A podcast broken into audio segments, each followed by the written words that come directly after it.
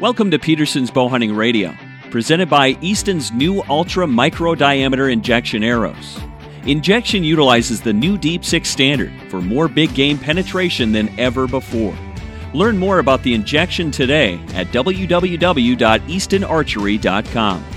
Now here's your host of Peterson's Bowhunting Radio, editor Christian Berg. Welcome back to Peterson's Bowhunting Radio. We are the voice of bowhunting. As always, we're glad that you've taken some time to be with us today. We are down uh, right now in Nicholasville, Kentucky, recording a show on location from our first hunt of the year. We're down here chasing early season whitetails at Whitetail Heaven Outfitters, and I'm here with Tevis McCauley, who's the owner of Whitetail Heaven, and Nate Murnack from Cabela's Outdoor Adventures. Guys, thanks for being on uh, Bowhunting Radio. Absolutely. We're glad to be here. We're glad you're here with us. Appreciate it, Christian. Uh, Nate, let's start with you, because uh, you're sort of the reason I'm here. Um, you know, Kentucky, uh, this is the land of the giants anymore. I mean, there's maybe some other states that historically have had, you know, reputation as the place to kill a big buck, but uh, nobody's producing more big deer, you know, on a, a per... you know, square mile or per hunter basis than, than Kentucky. Uh, and you, you got me turned on to this place. Uh, how long have you been hunting down here, and uh, how did Cabela's Outdoor Adventures get uh, hooked up with Whitetail Heaven? Uh, that's a great question. You know, we, we take a lot of time and, and, and effort to go through and do a lot of research throughout uh, all the states in the United States to try to find the best ne- next uh, whitetail destination. And um, it's no secret anymore. It used to be a sleeper state, but that term can't be used anymore for Kentucky. And uh, when we started digging in and, and really looking for uh, good whitetail destinations, you know, we leveraged uh, some other species as well uh, to find these uh, folks. And like Tevis, he had a great eastern turkey population around here. And to be honest with you, I was really in some need for uh, some good turkey hunting. And Uh, nothing stronger than a, another customer referral, and I had some customers, uh, uh, mutual customers of Tevis and, uh, and I, and um, it, it, you know, talking to them uh, one day, they just they came up with, hey, you ought to visit with Tevis down at Whitetail Heaven if you're looking for some good eastern turkey hunting. And I picked up the phone, called Tevis, and I remember the day like it was yesterday. He was out there researching new properties, and uh, wasn't for turkeys though. It was for whitetails, mm. and uh, you know, Tevis Tevis takes his whitetail deer hunting pretty seriously. And I and I asked him. I said, you know, in, any chance that we could come down and see your operation? We do a, an extensive vetting process at Outdoor Adventures to make sure that we experience exactly what our customers could experience uh, at the at on location. Um, and Tevis was more than accommodating, and, and made it down there actually that October during whitetail season. So So you made the sacrifice. I did, I did. I made the sacrifice. But it was it was an outstanding time. Um, actually hit the the timing just right, Tevis. Remember, we hit a cold front just right, and and um, your your pre or your early season hunting was done. You had a great early season that year, and I remember you put me in a couple stands that week just to give me a taste of what Whitetail Heaven can produce from a whitetail perspective. But um, much like the deer hunting I experienced in October, uh, I saw plenty of turkeys, and I knew, you know, between the the cooking that Hannah does and and uh, the service that his guides produce, that this would be a great fit for Outdoor Adventures. Yeah, and you had told me. I remember when you invited me on this hunt, I talked to you a little bit, uh, and you had said uh, really one of the biggest whitetails that you ever saw in your life you had seen when you came and visited here before. Right. October tenth, I won't forget that date anytime soon. Uh, the night before on the ninth, um, the cold front had just hit, and Tevis put me uh, behind a lodge here and, and said, you know, we've got some pretty good deer that are coming out and hitting us alfalfa. And um, he put me in, in a little bit of an observation stand that quickly turned into uh, not an observation stand, but a, a potential stand to actually shoot a really great deer. And had a beautiful eight-point walkout that night, and, and was very, very happy with that experience. Um, but the next morning is honestly when... Boy, I, I did. I, it's the biggest deer to this date that I've ever seen on the hoof. That would gross over two hundred inches, and if I'm not mistaken, he probably had a twelve, made it maybe a twelve to sixteen inch drop tine. But uh, had him at forty-nine yards, and just couldn't close the deal. He didn't give me a, a good shot. But thank goodness, you know, um, there there were clients in camp later on that year, I think, that had another opportunity at him, and and that deer's been part of many people's dreams and memories. So that's awesome. So Tevis, you've been. I think somebody said you've been outfitting down here for over twenty years. Is that right? Close to it. I, actually, uh, actually, Christian, I've been doing this for fourteen years uh, okay. here in Central Kentucky. And what have you seen during that time in terms of, you know, the quality of the hunting and just the the um, the knowledge that people have about Kentucky hunting? There's been a huge change since I first started carrying uh, clients to the woods um, back in two thousand two to now. Um, over the past five years, there's been a drastic change. Matter of fact, over the past five years, Kentucky has become the hottest whitetail destination in the world, um, dating back to two thousand eleven, when Kentucky put more booners in the books than any other state in the country. And then in two thousand twelve, they got knotted barely and uh, ran second. And then in two thousand thirteen and two thousand fourteen, Kentucky once again produce more, uh, you know, Boone and Crockett scoring bucks than any other state in the country. And when you look at that, that's huge, because Kentucky's a smaller state than most of its competitors, and you can eliminate the whole eastern half of Kentucky, and really they're killing all those booners from the central part of the state to the western part of the state. So if you did a per square mile basis, they're just they have their you know a huge foothold on all the competition. And uh, over the past ten years, Kentucky's been killing more booners per square mile than any other state in the country. But now they're they're killing more um, booners than anywheres. And you know that's really, and obviously with uh, all the data out there these days and, and the Boone and Crockett record books, a lot of people have recognized that. And, and Nate's right. Kentucky was a sleeper state there for a few years, but no longer is. Um, our phone rings off the hook, and there's there's a huge demand for people wanting to come hunt Kentucky nowadays. The licenses are right over the counter, easy to get. And uh, matter of fact, five miles from where we're sitting right here, right now, is where the state record, um, you know, non-typical buck was harvested. Um, so we're blessed. We're very fortunate. That's really helped our business, just a key location. You know, we're, we're in the heart of some of the best whitetail hunting in the world.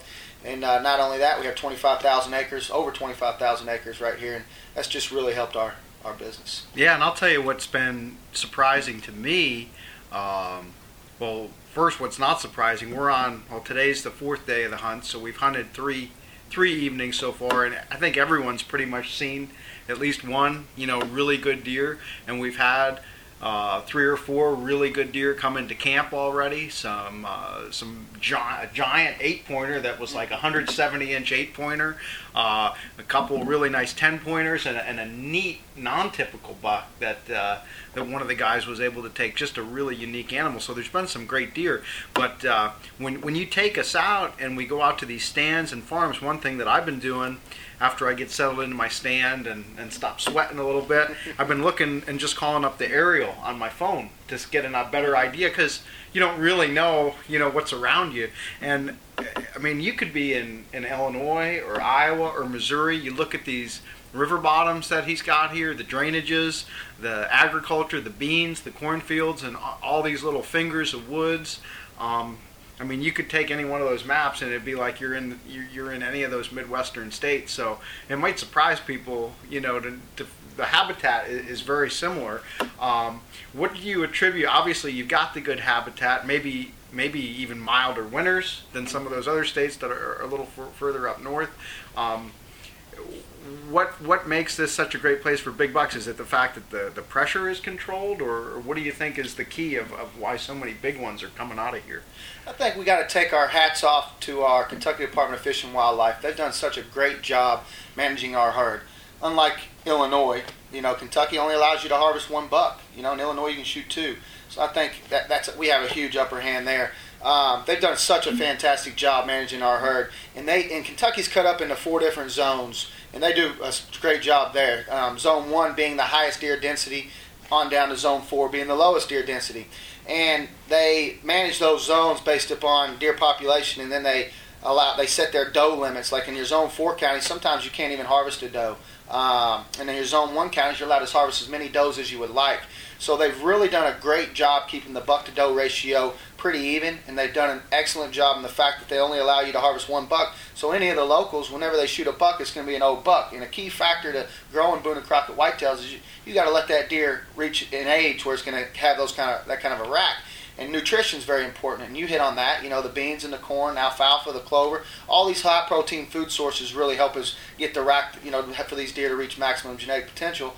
Not only that, but we also plant a lot of other stuff for the deer. And then it's real important not only to have those high-protein food sources during the antler growing season, but it's also very important to have the food later in the year. A lot of these farmers are leaving standing corn and standing beans, and then they're cover cropping behind their crops with winter wheat and oats. And then so these deer, you know, three hundred sixty-five days out of the year have food. And um, like you hit on another good point, the weather. Um, you know, we have mild summers and very mild winters. So these deer aren't stressed. They're not losing as much weight as, as a lot of these other nor- northern or midwestern states are. The winters aren't nearly as harsh. And, uh, you know, so that's another key factor. The age, and then also the genetics. You know, Kentucky has some of the most best genetics in the world. You know, they killed the fifth biggest uh, typical buck in the world. Um, you know, it was a two hundred five inch uh, typical deer, which netted two hundred five inches, which is incredible. So age, genetics, nutrition, and the fact of the low pressure. You hit on that as well. Um, you know, Kentucky don't have a whole lot of hunters. You know, people come and hunt here. Opening day, they go to the gas station, they're like, man, where's all the hunters? They don't see them. Whereas when you go to these other states, they go in the gas station, there's just orange everywhere, hunters everywhere. Um, Kentucky don't have them, um, especially in the central part of the state right here where we're at. It's really, really hard to get permission. There's not really another outfitter in this region of the state. All the, all my competition's in the western part of the state because it's a lot easier to get permission. Um, and that's really where a lot of people think they need to go. But we're hunting the, uh, the number one current Booner counties within the state of Kentucky right here where we're at. The state record typical and the state record non-typical were both taken right here in central Kentucky. And, yeah, and you guys have, like you said, you've got twenty-five thousand acres. I don't know how many farms. You must have a few dozen. Yeah. And uh, you kind of divided your farms into tiers so that when you have clients come in, depending on their own you know, desires as well as, uh, you know, just different opportunities that you can offer. You kind of divide a farm, either a, a one thirty, a one forty, or a one fifty farm. So you got some some farms where, you know, you got a deer just at the one thirty level, and, and that, you know, is fine to take. And then other places where you manage it for maybe a little higher level of, of trophy, right? Christian, that's right, and that's another key factor is uh, having antler restrictions, not allowing our clients to shoot just any buck that steps out. Um, and one thing that we've done, and we, we, we implemented the one thirty inch minimum a long time ago.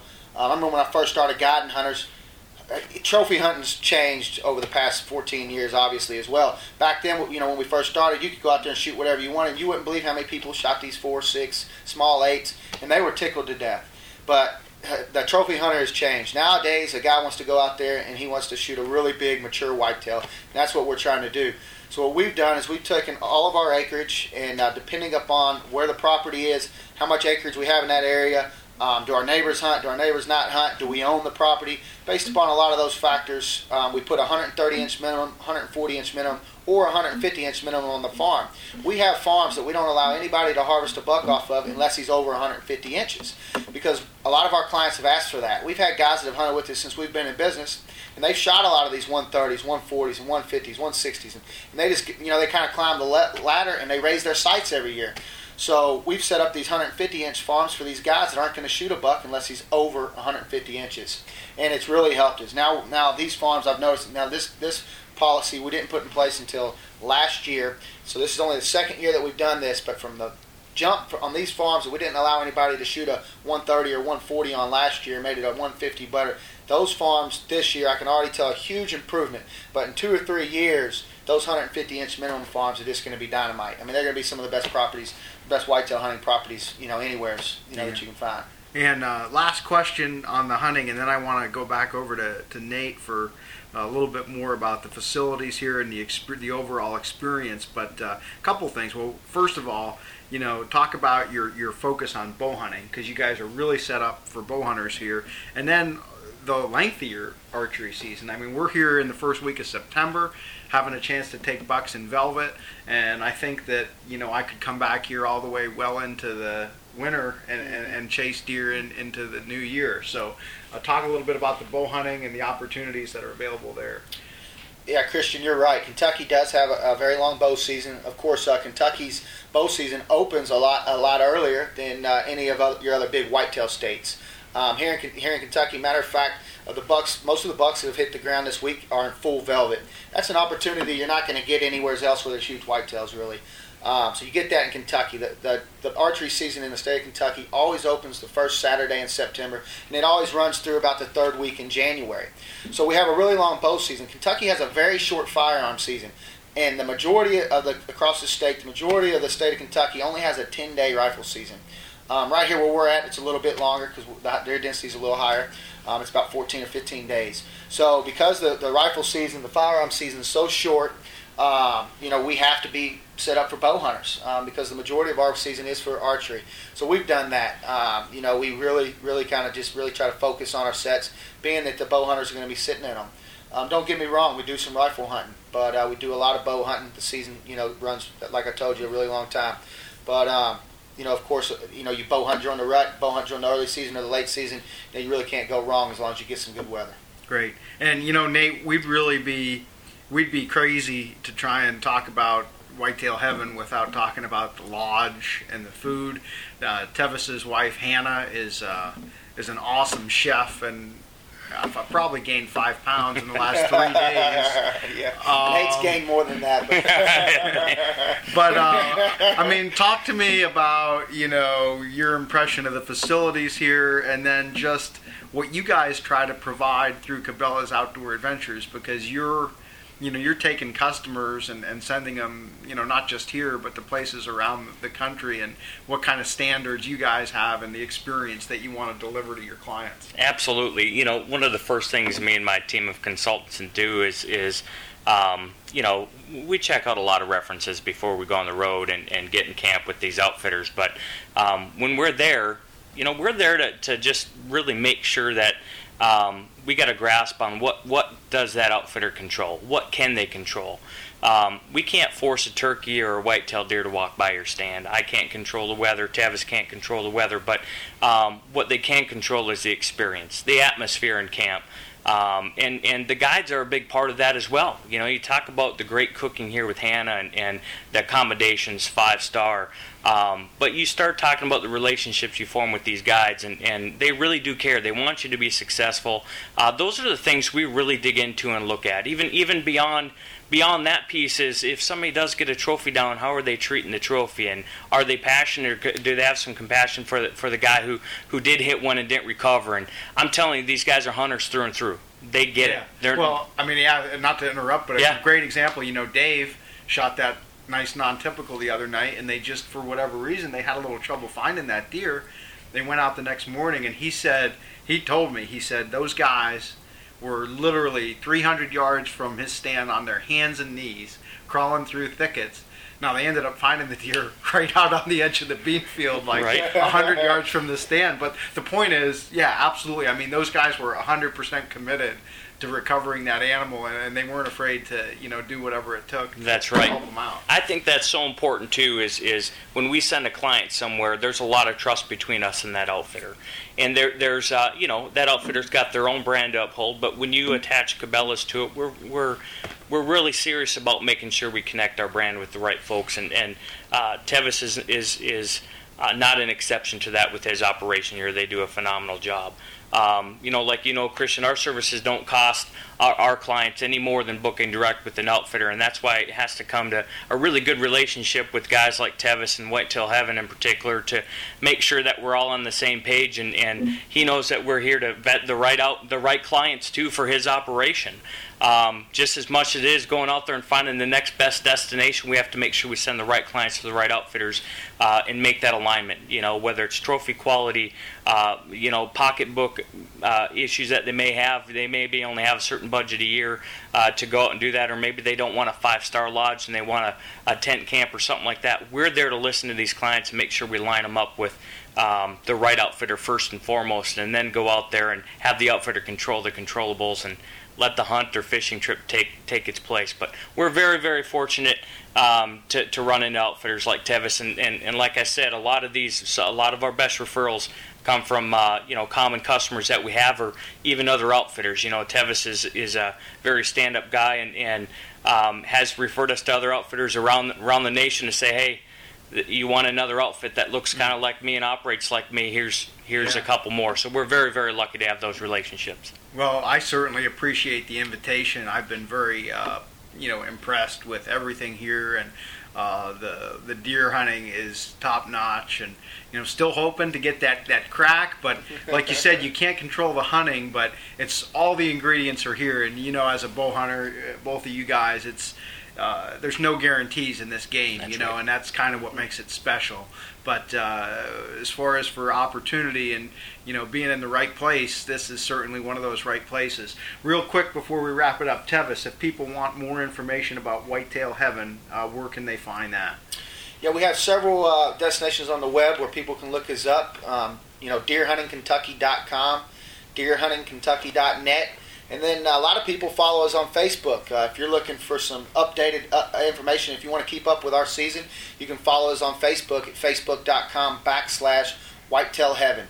We share a lot of trail cam pics on there, and as well as just kind of keep people updated on how, how the camp's rolling, and if we're being successful, not being successful, what the weather's looking like, and uh, all that good stuff. And, of course, if you're looking for a great hunt, you know, these guys at uh, Cabela's Outdoor Adventures, you know, they, they, they do all the homework for you, so you can always contact them as well. Yeah, and you guys, obviously, Nate, offer Whitetail Heaven's probably one of hundreds of different operations That's right. around the world that you guys work with. So if people want to see, you know, all the hunting, fishing, wing shooting uh, that's available, where can they go for that? Just simply go to Cabela's Outdoor Adventures dot com, and we'll line you up with the right consultant and make sure that we can get you to the right destination. It's our pleasure. Um, I think it's it's outstanding to be connected to a brand like Cabela's. We've been in business for thirty years. Cabela's Outdoor Adventures has. Um, so we've been around for a long time, send thousands of people out in the field and on the water every year. Um, and there's no better day than when we get those client pictures back after their trip, and and um, or, or those testimonials, even if they haven't been successful. So pleasure being here with you, Christian. It really is. Yeah, thanks a lot, guys. That's great. Um, I know that people are going to be interested to, you know, know, know more about Kentucky and the awesome whitetail hunting down here, and uh, how they can, you know, get a hold of uh, that opportunity and, and everything else you guys are offering. So, hey, let's hope that we finish this hunt strong. And uh, like you say, we'll have a couple more of those hero shots, and, and Tevis will have those up on the, the Whitetail Heaven Facebook page. That sounds great. Absolutely. Thanks. Let's go get them. Yeah, let's get them. Great. Thanks, guys. Right, thanks. thanks for listening to Peterson's Bowhunting Radio, presented by Easton's new ultra micro diameter injection arrows. For more information, pick up a copy of Peterson's Bowhunting Magazine on newsstands now.